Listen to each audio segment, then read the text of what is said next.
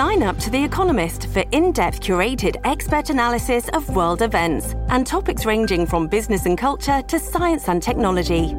You'll get the weekly digital edition, online only articles, curated newsletters on politics, the markets, science, culture, and China, and full access to The Economist Podcast Plus. The Economist is independent journalism for independent thinking. Go to economist.com and get your first month free.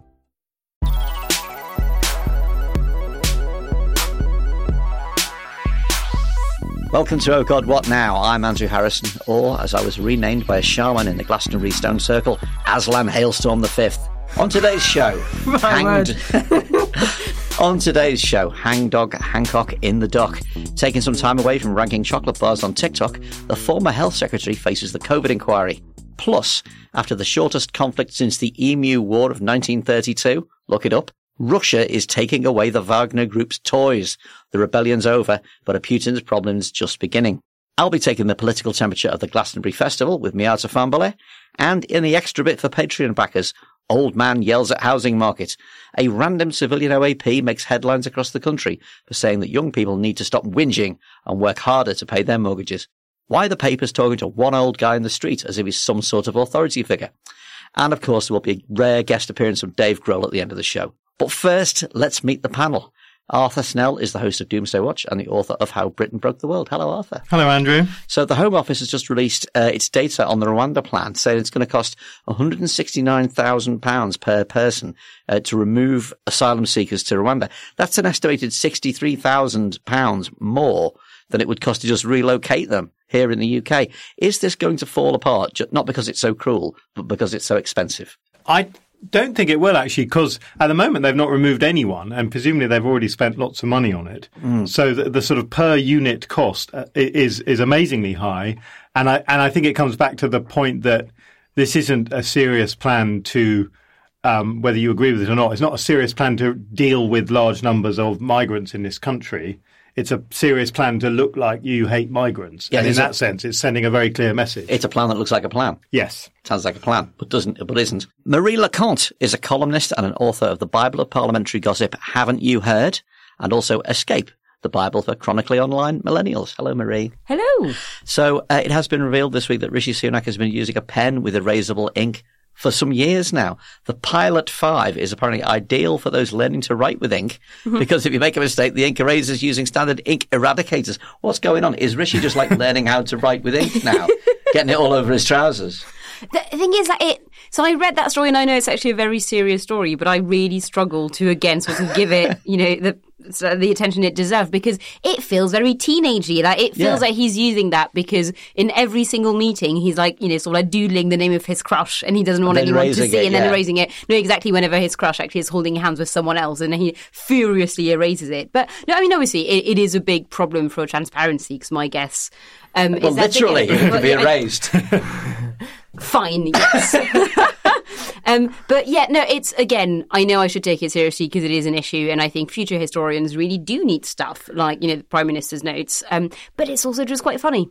I just imagine like Rishi with like my first secret agent kit, you know, like writing things in lemon juice, like Nadine Dorries can have a peerage. Oh no, she can't. Scrub, scrub, scrub, it's gone. like dipping stuff in tea so it looks very old and fancy. Yeah. Like burning the corners of letters. All that kind of stuff. Yes, we'll have a long discussion about this later. Back on the podcast this week is Deputy Political Editor of the New Statesman, Rachel Wearmouth. How are you doing, Rachel? Hello. So, uh, in a piece of catnip for our listeners, you've written this week that Labour's Remainers are getting organised. They're expecting that Keir Starmer is eventually going to phase out his irksome "Make Brexit Work" slogan, even if he's not quite ready to get back into the single market and the customs union. What is happening here, and is, do you think things are likely to eventuate, as they say? I think Keir Starmer would love to forget the fact that at least 70% of Labour members are pro Remain and are very, very Brexit sceptical. Um, uh, what they're trying to do at the moment is get some amendments to um, some data that's before the National Policy Forum to try and put pressure on the leadership to change position in some way. They want Keir Starmer to stop using make Brexit work and change it to, you know, here's how I would do something about Boris Johnson's deal. You know, the the deal is bad. Fix the deal. yeah, yeah, yeah, yeah, fix the deal. Move move on in some way. Um, they want a number of things. Whether they're going to get them is is entirely different matter. Um, they want, for example, a trade a trade body that would be similar to you know a trade monitoring organisation like an OBR for trade mm. that would kind of mark the government's homework. They'd also like access to the single market in some way. They want alignment on rights and standards. They're very, very, very hopeful of some kind of intervention from Keir Starmer um, sometime in the autumn. But as one kind of said to me, um, we don't know whether that's going to actually happen or if we're just being led up the garden path. Mm. What's your What's your sort of gut feeling? um, I think there may be some movement in the autumn, but um, um, that you get to a point, don't you, in, in politics where you being wobbly, you being being seen to flip flop in some way becomes a problem in and of itself. Yeah. So it's whether it's whether Keir Starmer's team believes it's got the bandwidth to kind of move or not. Well, I'm sure we'll never return to this subject ever again. No, listeners aren't totally obsessed. Before we start, two little bits of news. This week we're putting out episode 1000 of The Bunker. Our daily sibling podcast has hit the millennium. And uh, to mark this as a special panel edition, coming out on Friday the 30th of June. That's today if you're a general population listener, tomorrow if you're a Patreon. And if you don't already listen to The Bunker, it is a great place to start. Find The Bunker Edition 1000 on your favourite app. And for fans of in-person human entertainment, there's an origin story live show in London on Tuesday, the 11th of July at 21 Soho, which is right near Tottenham Court Road. Dorian Lynskey and some guy called Ian Dunt, who's he, will be defining more political concepts live on stage without a net. Go to 21-soho.com. Tickets are going fast. The COVID inquiry continues to deliver a parade of faces from the past, like when Doctor Who is about to regenerate and he's surrounded by taunting visions of his past enemies. This week, ooh, it's Matt Hancock appearing before the inquiry for the first but probably not the last time. It was only covering the government's preparation for the pandemic in this session, so some of the thornier issues will have to wait until the autumn. In his cross-examination, Hancock largely laid the blame on poor planning before his time as Health Secretary. Preparations were completely wrong, and the government concentrated on planning for consequences, not preventing a pandemic in the first place. Abject apologies were not enough for bereaved families who turned their backs on him as he tried to explain himself. Um, Marie, Matt Hancock says he's emotionally committed to the inquiry. Do we believe him considering what he's done with things that he was emotionally committed to in the past? It's so I, I, find Matt Hancock to be a complicated topic because for quite a long time, so back when he was sort of you know cabinet office uh, minister and digital um, culture minister, I was actually quite a big defender. I mean, I think a lot of Tories even at the time really loathed him, and I mean, and I kind of I would say, well, no, actually, I think he's changed and an interesting chap, and he seems to really care about what he does. Um, and, and then we, we all know how that went. Mm. Um, so yes, yeah, so again, my first instinct, instinct here would have been to say, actually, maybe we should cut him some slack. Maybe he is being entirely earnest. But again, you know, fool me once, Matt Hancock. I mean, we do love to kick him, but the apologies were quite comprehensive and, and, like I say, abject. I bear responsibility for all the things that happened, not only in my department, but also the agencies that reported to me as Secretary of State. Should we cut him a bit of slack? Is he properly taking it on the chin, or is is that not the full story? Yes, well, I so I think the thing is that Matt Hancock was probably the better Secretary of State during the pandemic of, you know, the ones who held briefs like directly sort of surrounding uh, COVID 19. But the problem is that is quite a low bar. It's like um, saying who's the most competent of the Three Stooges. it, it's not not that. Yes.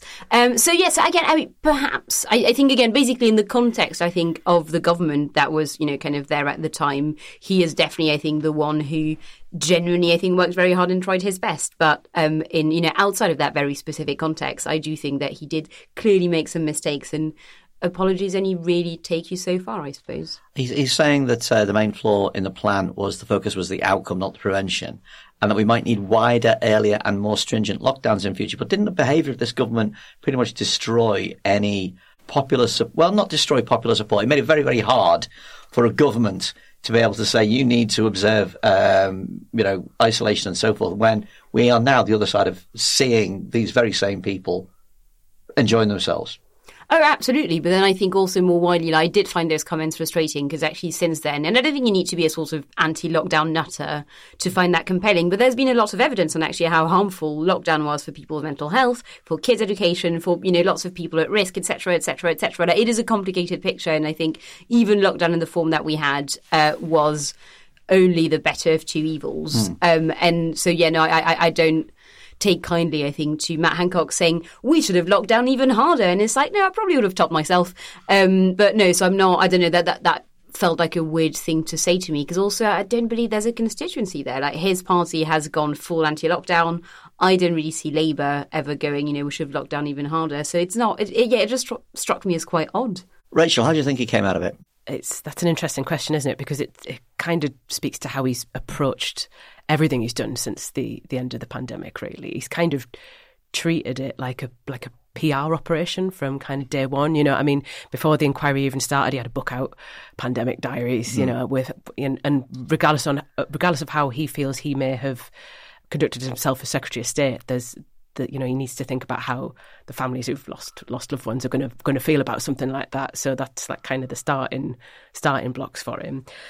Um, and then he's then he went on I'm a celebrity. You know, again yeah. that was kind of like in the eyes of many people is just going to be seen as highly inconsiderate. So I think that's you know, it kind of makes you doubt his sincerity when he comes out with. It's kind of like he's used a lot of his credit already. Yeah. And if he wanted to have a moment where he ha- was going to be really contrite, he was going to name all of his mistakes. He needed to behave differently before before he came to before he came to the hearing. Um, but the thing that kind of struck me as being like the biggest bit of news that came out of um, the hearing was that um, when the p- pandemic hit, they had no idea where, where all vulnerable, pe- vulnerable people were. Yeah, you know, yeah. like uh, you know, just how, how care homes were operating and how underfunded they were. Um, so that it made that really affected how they were able to respond in the first place. Well, everybody's been pointing out that like care homes are registered. All you need to do is go on the register and like get a calculator, and then you'll know roughly how many. But to say we're throwing a protective, this is the quote: is that we're throwing a protective ring around care homes when you don't even know how many people are in them. Yeah is kind of it shows us sort of a glibness.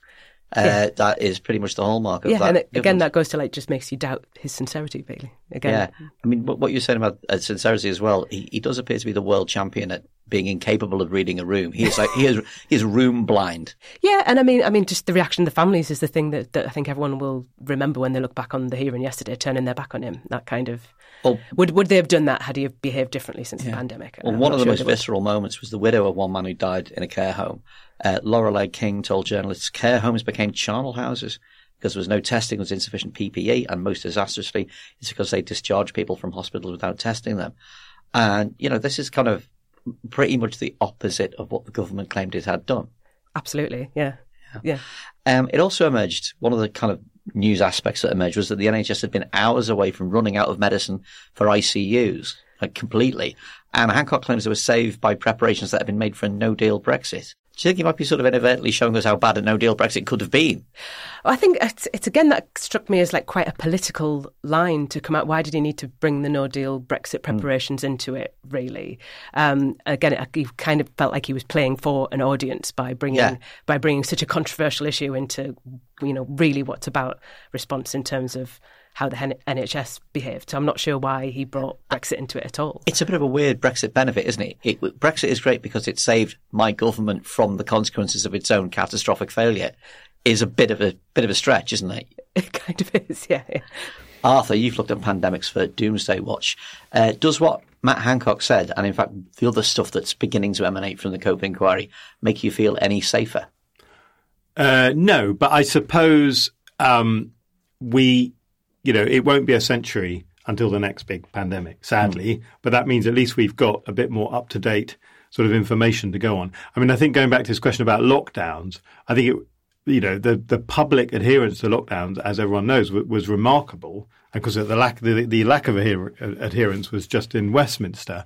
But um, I think it will be hard next time because next time everyone will say, "Well, I bet they're all partying down in Downing Street, so why, why should I, you know, shut myself away?" Yeah, when it, in fact, it'll most likely be an extremely abstemious Starmer number well, 10. Who knows? But I mean, I mean, I think that's the problem that, that the, that, that they've, they've set the sort of culture around pandemics, you know, up until, up until 2020, no one, no one had experienced one. And, and now we know what it feels like. Do you think the outcome of the pan, sort of taking the long view, the outcome of the, of the pandemic planning or lack thereof might have something in common with all the other great big conservative projects, like big changes with no thought for the consequence. You can, you know, right to buy, huge changes, no thought for the consequence. Brexit itself, Liz Truss's mini budget, huge, huge, huge changes, and this sort of Darwinist belief that then the market or events or fate will kind of sort it out. Well, of course. I mean, it goes to this whole um, sort of conservative mantra, or particularly the sort of modern conservative mantra of the lean state, so lean mm. that it, it actually doesn't have sufficient medicines, it doesn't have enough doctors, it, it isn't prepared for these sorts of events, um, and and and basically there's a lack of resilience in, in our state, which which is which is laid bare. And in a way, the nightmare scenario is is something like a pandemic coming on the heels of of a of a major sh- external shock like the sort of Brexit. I don't see evidence that the those people are kind of examining the sort of ideological basis that brought them here. They still seem to think the the lean state is the way to be. Mm. Do we? Th- I mean, this inquiry is going to run till 2026, isn't it? It's it's you know they're not skimping on it. Yes, it's and not lean, unlike it, the yes, It's, yes, it's, it's very very fatty, um, and it's early days to be talking about lessons learned. But mm. are hmm. we getting the sense that anybody might be seriously paying attention to ways we need to reorganize our pandemic preparedness? Um, I guess in some, I think it feels more like an examination of how austerities hit the state at the minute. Mm, that's that's yeah. kind of where the narrative is right now. I mean, we're hopeful of getting some kind of interim report earlier than like 2026 that would inform kind of how the next government might approach such an issue. I mean, like when you when they're talking about how they prepared for the pandemic last time, they had operations that kind of examined how the NHS might respond to a flu flu epidemic, a pandemic rather. But there was the Treasury was never involved in any of the in any of the preparations last time, and that's been kind of like the most important aspect, you arguably to some people, as to how we dealt with the pandemic. And they just weren't involved in any kind of you know drill operation last time. They, you know, so how we would think about it would probably be a more broad question, I think. Didn't we see in the last of Matt Hancock? uh, I, I feel like we're never going to see the end of Matt Hancock. I feel like he'll always yeah. find an opportunity to. Like a, you go to bed in 20 years, like, you know, yeah. yeah. a happy life forgotten. Yeah. He's just out the window, just being that high. just like, yeah. like kind of He'll be on the comeback of like supermarket sweep or something. Like, like he will be, he will be somehow in the public eye. Like a rubbish Terminator.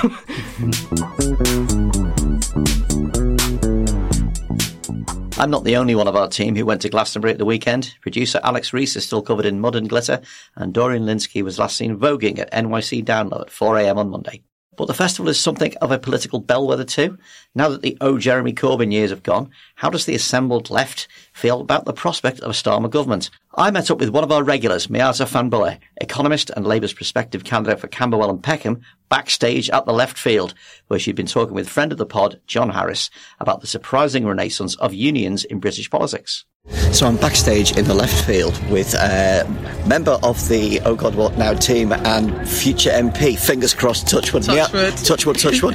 Miata Fahnbulleh, how are you, Miata? I'm great. Really, really good. Loving Glastonbury. So we've just had uh, one of John Harris's uh, very interesting sessions, this one around unions.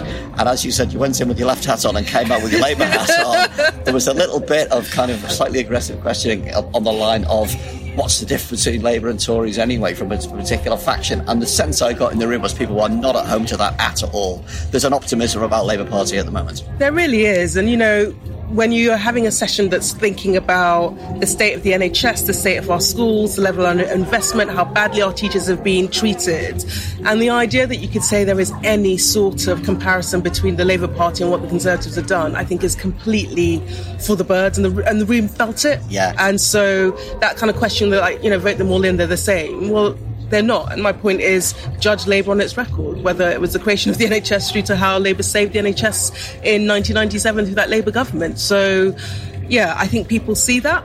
Yeah, and the Glastonbury Festival does have a, a, kind of sometimes a bit of a bellwether function, doesn't it? Because obviously, you know, years ago we had big old Jeremy Corbyn moment on the pyramid stage. Now I don't know. What's your sense so far? Because you've been wandering around chatting to people in the fields. It's it's the kind of outside world feel that perhaps things are a bit more realist now. Now that it looks like something is going to happen. Yeah, so look, there is definitely a weariness because I think everyone is just tired. It's been a grinding 13 years, but there is a sense of change and hope. You know, for a lot of people, whether, you know, they're on the side that are sort of skeptical about what Labour were doing or whether they're sort of die-hard activists, there's yeah. a sense that there is about to be a moment of change and out of that comes hope. And you get that. You get that sense of like, it's been a long road and we might now be at the end of it.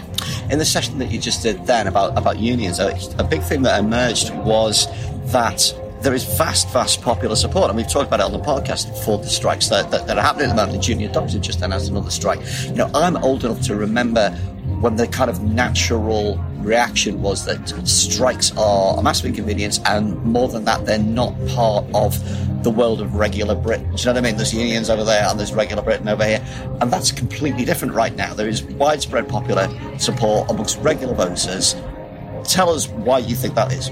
And for me, that's been the power of the last year. And I think it's three reasons. I think, firstly, actually, there's a lot of people, it resonates with people. People can see that our public services are crumbling and they can also feel the pressure on cost of living. You know, if, if it's hard for me, yeah. I get that a nurse that's having to use a food bank and then trying to look after people and prop up an NHS that's collapsing. I get it that they would want to strike. So I think there is, people see it. I think the pandemic was a bit of a watershed moment for many of us. You know, that idea of key workers got a particular salience, people who kept the country going at a point when, and risked their lives to do that at a point that a lot of us were in our homes. And then I think for me, the final bit is I think the, late the uh, trade union movement have been absolutely powerful at telling the story. You know, it, it, it it's been pitched. It's, this is not just about a pay rise for the nurses or pay rise for the teachers or pay rise for the rail workers. This is about solidarity. This is about us fighting for a system that's better. And I think people get that. And it's given people a lot of hope yeah. at a time that there has felt to be despair. And actually, there have been wins. Through industrial action, we've seen wins. And I, you know, my hope is that that boost the trade union movements and we've got lots of sectors that aren't unionized and I hope people are looking across and saying yeah people have to club together and through collective action we can drive change and you know I think this feels like the most powerful the trade union movement has been and I'm interested to see what they do with the Labour government and the sort of pressure they can apply on well, the Labour you, government. did get uh, you got a very good question from the audience about uh, which we again we've kind of addressed it on the podcast in the past but the Labour Party front bench has not you know it's still why are you on the picket line question but more than that of why has the party had to kind of maintain uh, an arm's length relationship with what's going on? And you gave a very good answer. Would you like to reprise it for the podcast? Yeah, which is look, like I, I get the frustration. I hear it all the time, and what I'd say is twofold. You know, there are a lot of backbenchers, a lot of parliamentary candidates that are on the picket line, showing solidarity, going to talk to our teachers, our nurses, and show that we are behind them. But the front bench, you know, their argument, I have a lot of sympathy for it, which is we want to show everyone we're a government and waiting, waiting. And if we need to be on the other side of a negotiating table, the idea that we are on the picket line showing our hand, yeah. it just doesn't wash, it doesn't stack up. And particularly, you know, if you take the railways, for example, where actually you are a broker between the train operating company and the unions, you need to be an honest broker. But the quid pro quo of that distance is that actually a very empowered trade union movement can now say, right, we will exert that power and that distance in order to fight for the things that we want. I think that is absolutely right, and I think that's what the trade union movement ought to do. When did you get to the festival site? Oh, so uh, I have been in the pyramids. I got to see Lizzo up front, which oh, is right. amazing. Very yeah, good, yes. Guns N' Roses throwback, Oh, which, right. yeah, which is amazing. I didn't have you down as a Guns N' Roses no, type of. No, not really. But I was waiting for the one song I knew that was never played until I left. Oh, no. um, and then Fatboy Slim as well. Right. So yeah, had a great time uh, last night, which was great. Well, we did run into Ed Miliband up in the park. I didn't know Ed Cutting was such a raver. but yeah, well, I had a very, a very good time. Um, well, it's a beautiful day. It's been a beautiful festival so far. Usually, and this is the middle of Sunday, so I think we can put it down as it's going to work out quite well. I mean, usually when you hear some kind of strange, mad news story breaks, like I don't know Michael Jackson dying or whatever, this year it was a, a very nearly a coup in Russia, which the way the kind of news is filtered in from outside has just made the outside world feel more surreal than the one here at, at the uh, the festival. What are you looking forward to for your remaining time here, Elton John. Elton? I have to say, going to be there. Going to be cutting some shapes. It's his last big gig. It's Yeah, going to be very emotional. yeah. I've already seen one guy in full Elton Dodgers outfit, a full spangled thing with uh, you know Elton John one on the back of the blue baseball cap. so we are here at Glastonbury. We may come home and continue doing the podcast, but we, we may just stay here forever, mightn't we? Get your glitter on. Absolutely. That's Miata Fahnbulleh, respected parliamentary candidate for Glastonbury Central, signing off. I'm going to buy you a cider now. oh, thanks for having me on.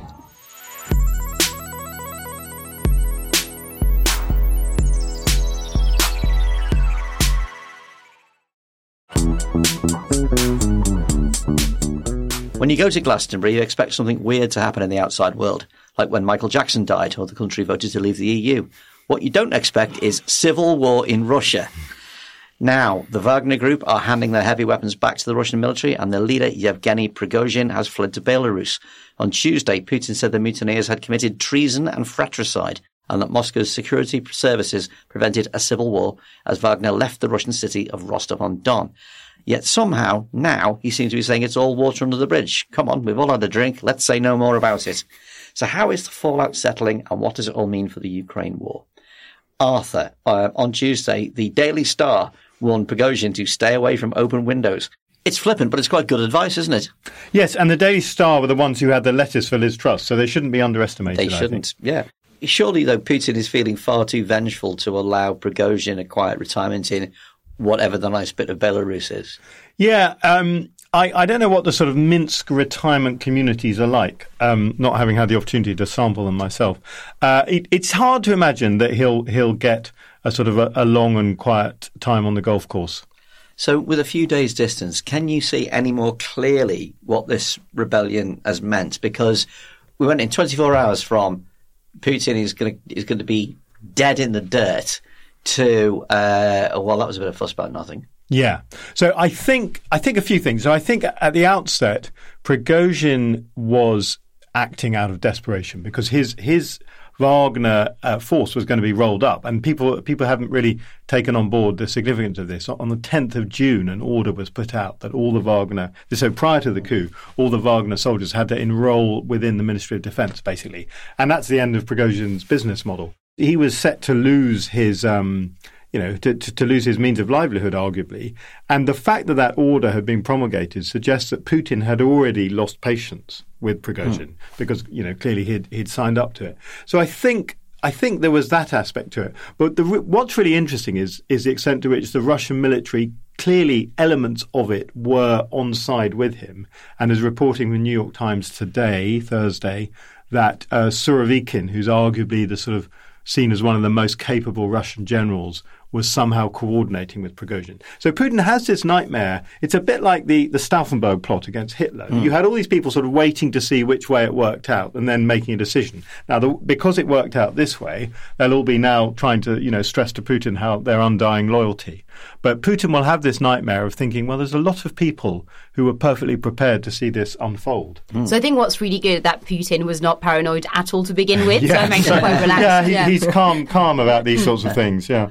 I mean, as you say, you wouldn't be putting money on uh, Prigozhin reaching a ripe old age. But in the short term, it does look remarkably lenient of Putin, and Putin is not known either for his leniency or being want, or wanting to be wanting to be thought of as lenient. No, that's true. But then perhaps also the, the fact that he's in Belarus, so he's you know it's a strange kind of exile because that's basically a client state. So it seemed that Putin didn't want a big sort of bloodbath on Russian territory, and, and, and you know they'd got fairly close to Moscow, so it would have been like a sort of battle unfolding in the Surrey hills. You know, probably mm. it's bad bad for the, bad for business. Um, and so I think I, I wonder whether he's he's let him go to Belarus because ultimately he feels he's got basically complete control of him there, but it's it's less hassle than than having that sort of you know that that big battle near Moscow. Do we know if Ukraine has benefited at all from the chaos? How how do they feel about what's going on? Presumably, it's good that Russia seems weakened, but also more da- it's probably more dangerous to face a more unpredictable enemy, right? Yeah, that's right. I, I mean, there, there are some theories that perhaps Ukraine was behind this in some way. So Prigozhin was known to have been um, in some kind of connectivity with the head of Ukraine's military intelligence, this guy called General Budanov, who is a brilliant uh, sort of winder upper of, of Russians. And, and, and so, you know, I, I don't think it's very likely, but you can't rule out the idea that the Ukrainians had a hand in the whole, whole coup. But actually, it doesn't seem to have changed the situation on the ground very much because the Wagner troops had all re- retreated from the front line anyway because of this sort of unfolding disagreement. Uh, and if you look at the situation on the ground, Ukrainians' uh, offensive is ongoing. It's slow going. Uh, they're making sort of grinding out progress. So I, I don't think it's clear that they, there's an immediate benefit. But clearly, um, when you've got the, the leadership of Russia all sort of wondering whether they're all about to um, sort of rise up against one another, it, it, can't be good. Can't be good for the Russians. Um, I think I think that you know the the tragic strike on the restaurant in Kramatorsk, which happened uh, last night, um, is is a reminder that Russia continues to you know carry on its war against Ukrainians. Mm. And I did really enjoy, what was it, the video of that uh, Ukrainian general watching something on an iPad, presumably the news about Prigozhin eating a massive bag of popcorn. Is like, they are just so good at social media, just also, so relentlessly yeah. good. I yeah. was just saying, like every time anything bad happens to, in Russia or to the Russian army, the Ukrainians pop up and go, "Yeah, we did that. We did that. yeah. you know, that was us." yeah, and, and, that's the thing that you, you get to a stage now where where almost anything can happen, and Ukrainians can hint that they might have done it, and no one's no one's quite sure. You know, I genuinely love the idea of yeah Putin tripping and falling down the stairs, and yeah. like Zelensky going, "Well, I'm not not saying." Wagner was supposed to provide both a military example on how to fight to the regular Russian army and a threat in case the regular soldiers started to waver. Wagner fighters were reportedly brutal against the regular army, beating and robbing them. What happens now that Putin has lost his enforcers? Well, there are there are other mercenary um, mercenary units. Oh, so at the BBC, all the mercenaries are available. yes, exactly. so, I mean, this is the, the, sort of the endless cynicism of the Russian elite. Um, Shoigu, who, of course, Minister of Defense, the big target of Prigozhin's ire, he has a mercenary company too, and they've just deployed. Uh, so, the two mercenary companies that have just deployed to, to the to, to, the to the war front are the the Shoigu mercenary company and the Gazprom mercenary. Gazprom, company. yes. what are they sponsor the fucking Champions League? Well, you know. um, so, I mean, well, you know, Prigozhin started out as a caterer. We were talking earlier. It's just like mm. Sodexo, you know. So I, I think. Um, I feel like, and, you know, call me a bleeding heart liberal here, but I kind of feel like if you're in government, you can't just have mercenaries as well. Oh my God, Matt Hancock definitely should have had mercenaries. You can't, you can't have Eddie Stobart fighting a war for you, or, or you know, Peter Green ambient chilled foods. Yeah. Um, I, so yeah. yes, I mean, I suppose that. Well, you know, this is this is the the weird sort of cynicism of the modern age, isn't it? That you had. I mean, dur- during the, our pandemic, which was, after all, was probably our biggest national crisis in recent years, you had all kinds of people in and around government coining it from PPE. Um, so I don't see why the Russians shouldn't be able to coin it from from deploying mercenaries. Cloth masks, oh God, genocide, same thing, really. So it, it's a national crisis, time Jesus to make money. Christ. Who would be the funniest MP to have mercenaries? I'm thinking like Wes Streeting just one day just rising up. Yeah, it, I'll have a thing. This will be my thing for the next week or so. Which MP would be the funniest as the head of a well, just well, I, unit? Be glad that Dorries is going. That's all I'm oh saying. Oh my God, she would make such a good military leader. All, all, of this, all of this um, reminds me of a conversation I once had with an Iraqi MP who was from the equivalent of the Liberal Democrats in Iraq, and and you won't be surprised to learn quite a small party. and um, but but we were chatting away, and he was talking about how difficult it is running a, running a political party, and he then said, "Yeah, and of course we've got the militia as well." And I was like, "What?" And he said, "Well, all all political parties in Iraq have an armed militia." I, but you're like the Liberal Democrats. Yeah, we still have an armed militia. So I suppose it's do like they wear that. sandals? Have, I was going to say, that they have beards? But of course, everybody has beards. Well, yeah, no, I, I think they were. Hummus. They, they yeah. had Kalashnikovs. They're a oh. proper militia. So I suppose it's just you know each country has its own political dynamic. So I will just retell my jokes. I'm really pleased with it. Like hummus, I feel like both Liberal Democrats and Arabs, the one thing they have in common Rachel, this is one of the weird scenarios when uh, nobody in the news media knows anything more than what they can see on Sky News. It was a, it was a huge kind of uh, projection and prognostication festival, wasn't it? What was it? What was it like inside the New Statesman WhatsApp group? Were you going like we got to scrap the cover three times today? Um, but well, basically, it would all just we were all WhatsApping each other kind of throughout the weekend, watching it, uh, you know, flare up and then you know, mm. um, calm back down. But um, yeah, I mean, you'd basically just kind of trying to judge how you navigate the next few days via Twitter and kind of not knowing quite what bit to trust. You're like, you know, mm. you know you to, you're looking at like a screenshot of flight radar, thinking, has Putin now like left Moscow? Yeah. Like, is that the big moment? Is that, that fake Putin? Yeah, yeah. like, you know, what, what do you? Yeah, it's kind of hard to kind of navigate how you cover such a moment like that when there's no such thing as really a free press in in Russia that you can yeah. kind of anchor your you know, thinking about what is a moment in. yeah. I know we've been a bit flippant over the past couple of minutes, but it's one of the few things in this whole awful episode where you kind of think this is something that can actually make us a little bit happy. The two sides of the biggest bastards in the world going at each other, however briefly. Yeah, and it was kind of timed at the same time as all those sort of brilliant acts were playing at Glastonbury. You're like, oh, this is kind of this feels like a good weekend. Yes, it, yes, Arthur, um, Putin says Wagner forces are not going to be withdrawn from Africa, mm. where Russia uh, is obviously expanding its influence. If they start definitively losing this war, uh, what's going to happen in places like you know Mali and the Central African Republic, who rely on Wagner troops to put down rebellions, and where Wagner is kind of integrating itself into the state? Yeah, I, I, don't think very, there will be very much change. So, I mean, Wagner is a huge element now of Russia's foreign policy, basically, and it, and it drives a lot of kind of economic and commercial decisions, uh, you know, gold mines and things like that. Um, in in in West Africa, I think Russia can lose a war in Ukraine and still, you know, run um, these weird sort of mercenary armies uh, across across that part of Africa. And and let's not forget that that Wagner moved into a space that had been evacuated by European mm. powers. You know, the the French notably, but actually also Britain, Germany, a lot of European countries had quite large military deployments uh, in Mali and Niger and, and and that in the Sahel region. And basically, uh, we we lost the sort of desire to carry on, and and we, we left the space open, and, and, and Wagner moved in, and of course their their methodology is very different. Um, but it it it can be quite attractive if you are a sort of would be authoritarian of, of a very poor African country to have this group of people who will do nasty things for you. So they've been given a choice, the Wagner troops, sign a contract with the Russian Ministry of Defense or move to Belarus with Prigozhin. It's a tough one, isn't it? It's a tough one, but also, is it a good idea to sort of like bottle up a very resentful, angry private army in a nearby client state? I imagine that there's quite a lot of work being sort of done at the moment to figure out how you, how you manage the ones that go to Belarus. But I, I, you know, the the weird thing with Wagner is that there's a small number of of kind of former elite soldiers who've become mercenaries, which is your sort of traditional, you know, your old school mercenary was a South African special forces. It's the guy. wild geese, isn't it? Yeah, yeah, right. Whereas clearly in in Bakhmut, what you were seeing were these convicts, most of whom had no military training at all, who were just being used as as sort of machine gun fodder, and um, I don't suppose those people have any particular inclination to, to, to go off to Belarus because there's no obvious, you know, means of livelihood there. Um, so I, I think that, that probably the numbers of people who end up there will be very small.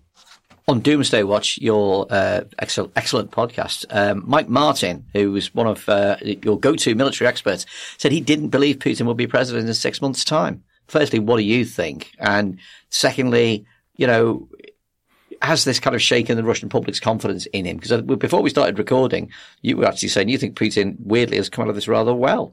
Yeah, I think he's come out better than you'd think. So you know, as as Rachel was talking about, there was the plane taking off, and you thought, is that Putin escaping? And and we certainly don't think that now. And he gave a whole series of big speeches in Moscow over the last sort of 48, 72 hours. He's reasserted his authority. Um, he he's playing this a combination of sort of you know we need to be tough we got to deal with traitors but also actually by not having a bloodbath you know sometimes by you know that by showing a little bit of magnanimity that you know the emperor shows his his sort of human side. But clearly it's if someone can start a mutiny an armed uprising and then get away with it that doesn't suggest that your country is particularly well organized. So i i I, I wouldn't want to put a date on it, but I think it, it, this is very this this will be seen as one of the moments when Putin's authority was undermined still further, and of course it's been undermined steadily since the failure of, of the Ukraine invasion, basically. We've just seen a private army march to within 100 miles of Moscow. Roughly. Yeah. What does it say about internal security and the kind of robustness of Russia's own internal defence? Because if a if a surely if Wagner can walk, can make it 100 miles into Russia, the Ukrainian army could if it wanted to. Yeah, I think. I mean, the difference is that no one, no one was trying to fight them. Uh, now, there are different theories about why is that. Uh, one is that basically, you know, Russian military is extremely hierarchical, and there were no orders coming down. But that in itself is interesting because of what that tells us. It's going back to this thing of the sort of Stauffenberg analogy that all the Russian military leadership were waiting to see what happened before they decided, you know, what to do. Uh, so it wasn't that they that they had to kind of invade their way there. You know, if it was a Ukrainian army, they'd have to fight for every square yeah. foot of territory. Um, I think it's more that Russia got paralyzed, you know, with indecision. Hmm. Clearly, Putin wasn't making decisions. No one else was making decisions. There's evidence that this guy Surovikin and maybe others were in coordination in some way. Uh, so I don't think it shows us that it's militarily weak in the conventional sense, but it shows us that the, the leadership – is is in this state of of sort of total paranoia, and not just Putin, but everyone at that top level, waiting to see, you know, what happens, who who moves next, what happens next. And I guess that's the thing. The difference between a coup and a war is that the coup is about a kind of almost like a vibe. Do people believe in it? Whereas a war, you've got to win a battle, and, yeah. and I think that that's what was happening. It was a coup, not a war. So basically, it's the death of Stalin. Is he is he dead yet? I don't know. What do you think? Yes, that's again, but yeah, I think that's what it is. And, and, and I suppose these totalitarian systems build these weird sort of psychological kind of dysfunctions.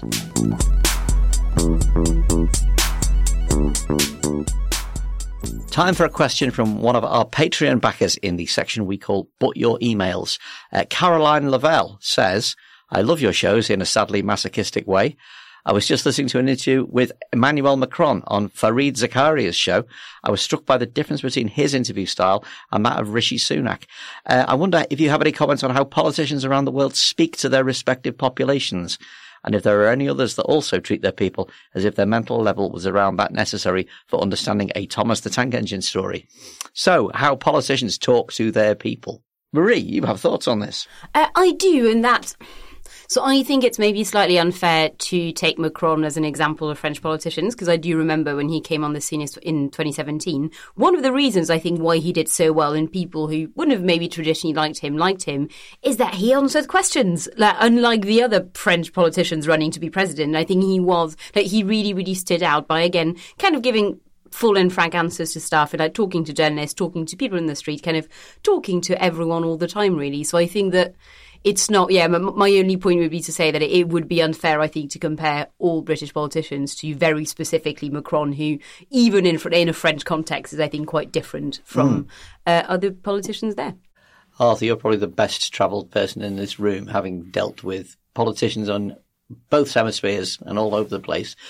Are we worse for sort of talking down? Are our politicians worse for talking down to people, or are we just better at doing politics? I think yeah, you know it's easy to criticise the British media, and here I am in a room full of journalists. So I mm. won't do that. Um, I think that you know the British media are good at holding politicians to account in a very kind of punchy way, and you see it often when when our leaders are overseas and there's this sort of slightly respectful tone that is often taken with the head of state of, of you know, of whatever, you know, uh, another country and, and, and our prime minister is, is being given a hard time so often about some quite narrow domestic issue. And you have that thing where they say, where the prime minister gets tetchy, and it could be any prime minister, saying, does anyone want to ask us about, you know, the summit meeting we're here? And they want to sort of talk about big picture global affairs. And actually it's, you know, the question is, has Thames Water gone bankrupt or something. Um, so I think I think there is that, but then I, I, I also think that um, that there does appear sometimes to be a kind of a lack of ability in this country to to raise a debate uh, above above the really sort of quotidian level. Mm. Um, but you know, m- maybe our politics, you know, the, the structures of our politics play into that. I guess. Mm. Oh, um, as one of the journalists in the room, I'm more than happy to say that one of the problems is obviously that if a senior politician uses a word of more than about three syllables, the Sun would call them a ponce.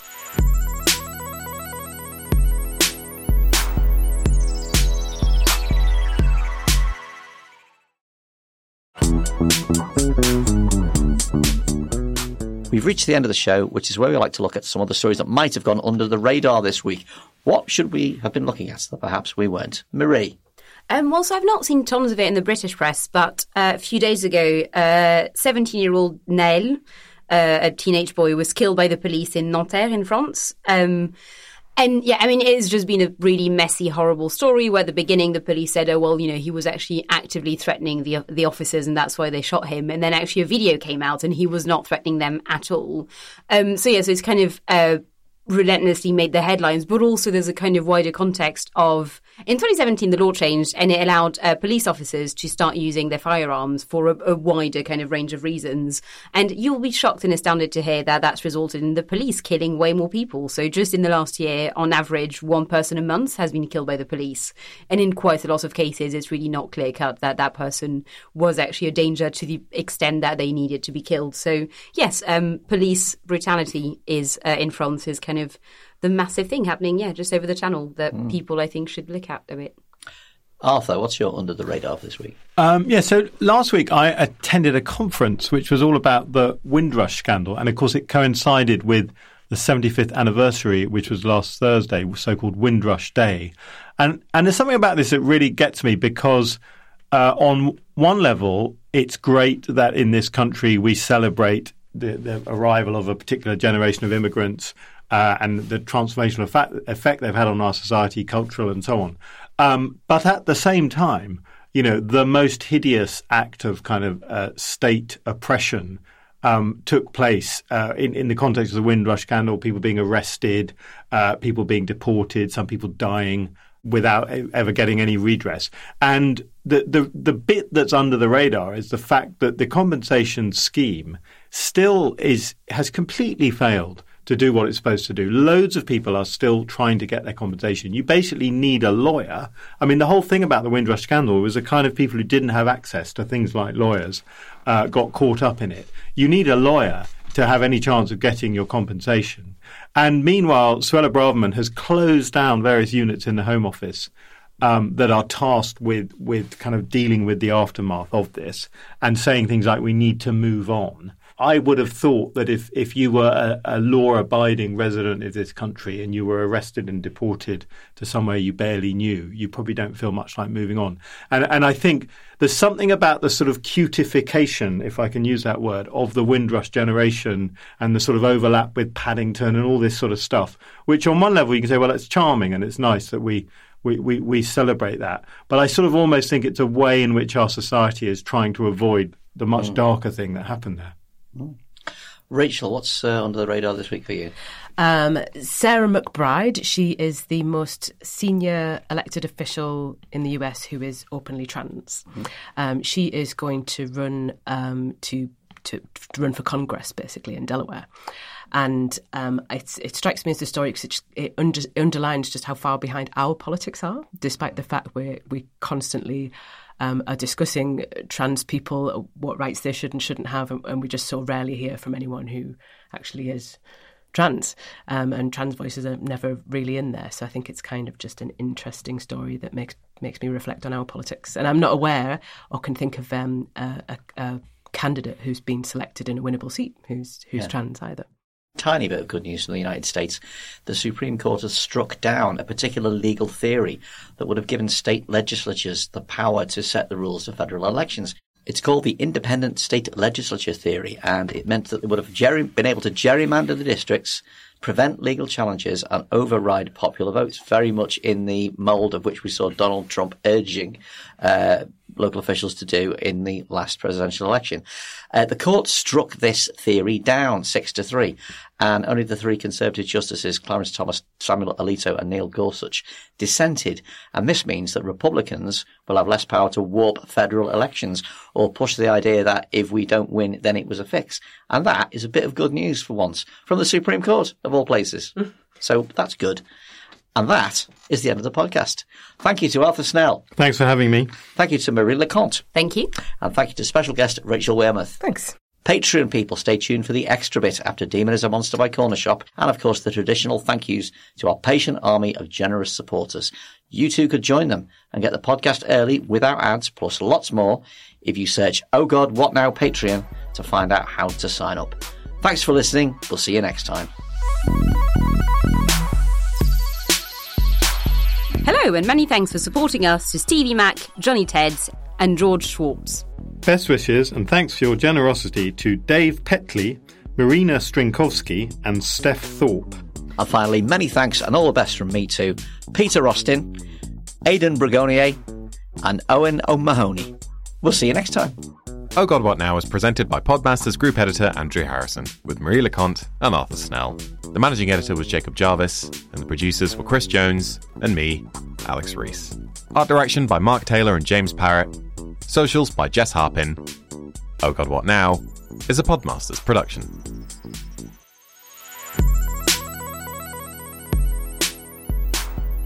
Welcome to the extra bit exclusively for Patreon backers. Now, never let it be said that we ignore the local press. This week, for some reason, the British press ate up the story of an OAP complaining that young people have it too easy in our new tough economic times. All across the titles of the Reach stable, Devon resident Brian Meek, age 76, said he and his wife Rosemary, age 70, put in extra hours at weekends and evenings when interest rates rose in the 1970s.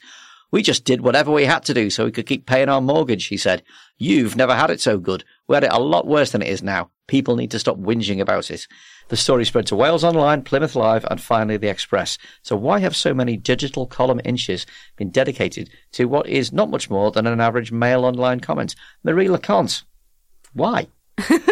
That was just a very all-purpose question, isn't Yeah. it? Um, no, what I think is I did have a look at it. So if you look at the credit for the pictures, they're from SWNS, which is a news agency. So what they do is they kind of it, they're basically just journalists. So they interview people, take pictures, etc., and then newspapers and media organisations subscribe to them and eff- they effectively take the stories, maybe add a couple of bits if they want to or not. So I think what happened here is the agency found this bloke for some reason and were like, okay, and they sent it around to the newsroom saying, we've got this story, we've got the quotes, we've got the pictures. If you look at all the stories, they're all using the exact same pictures.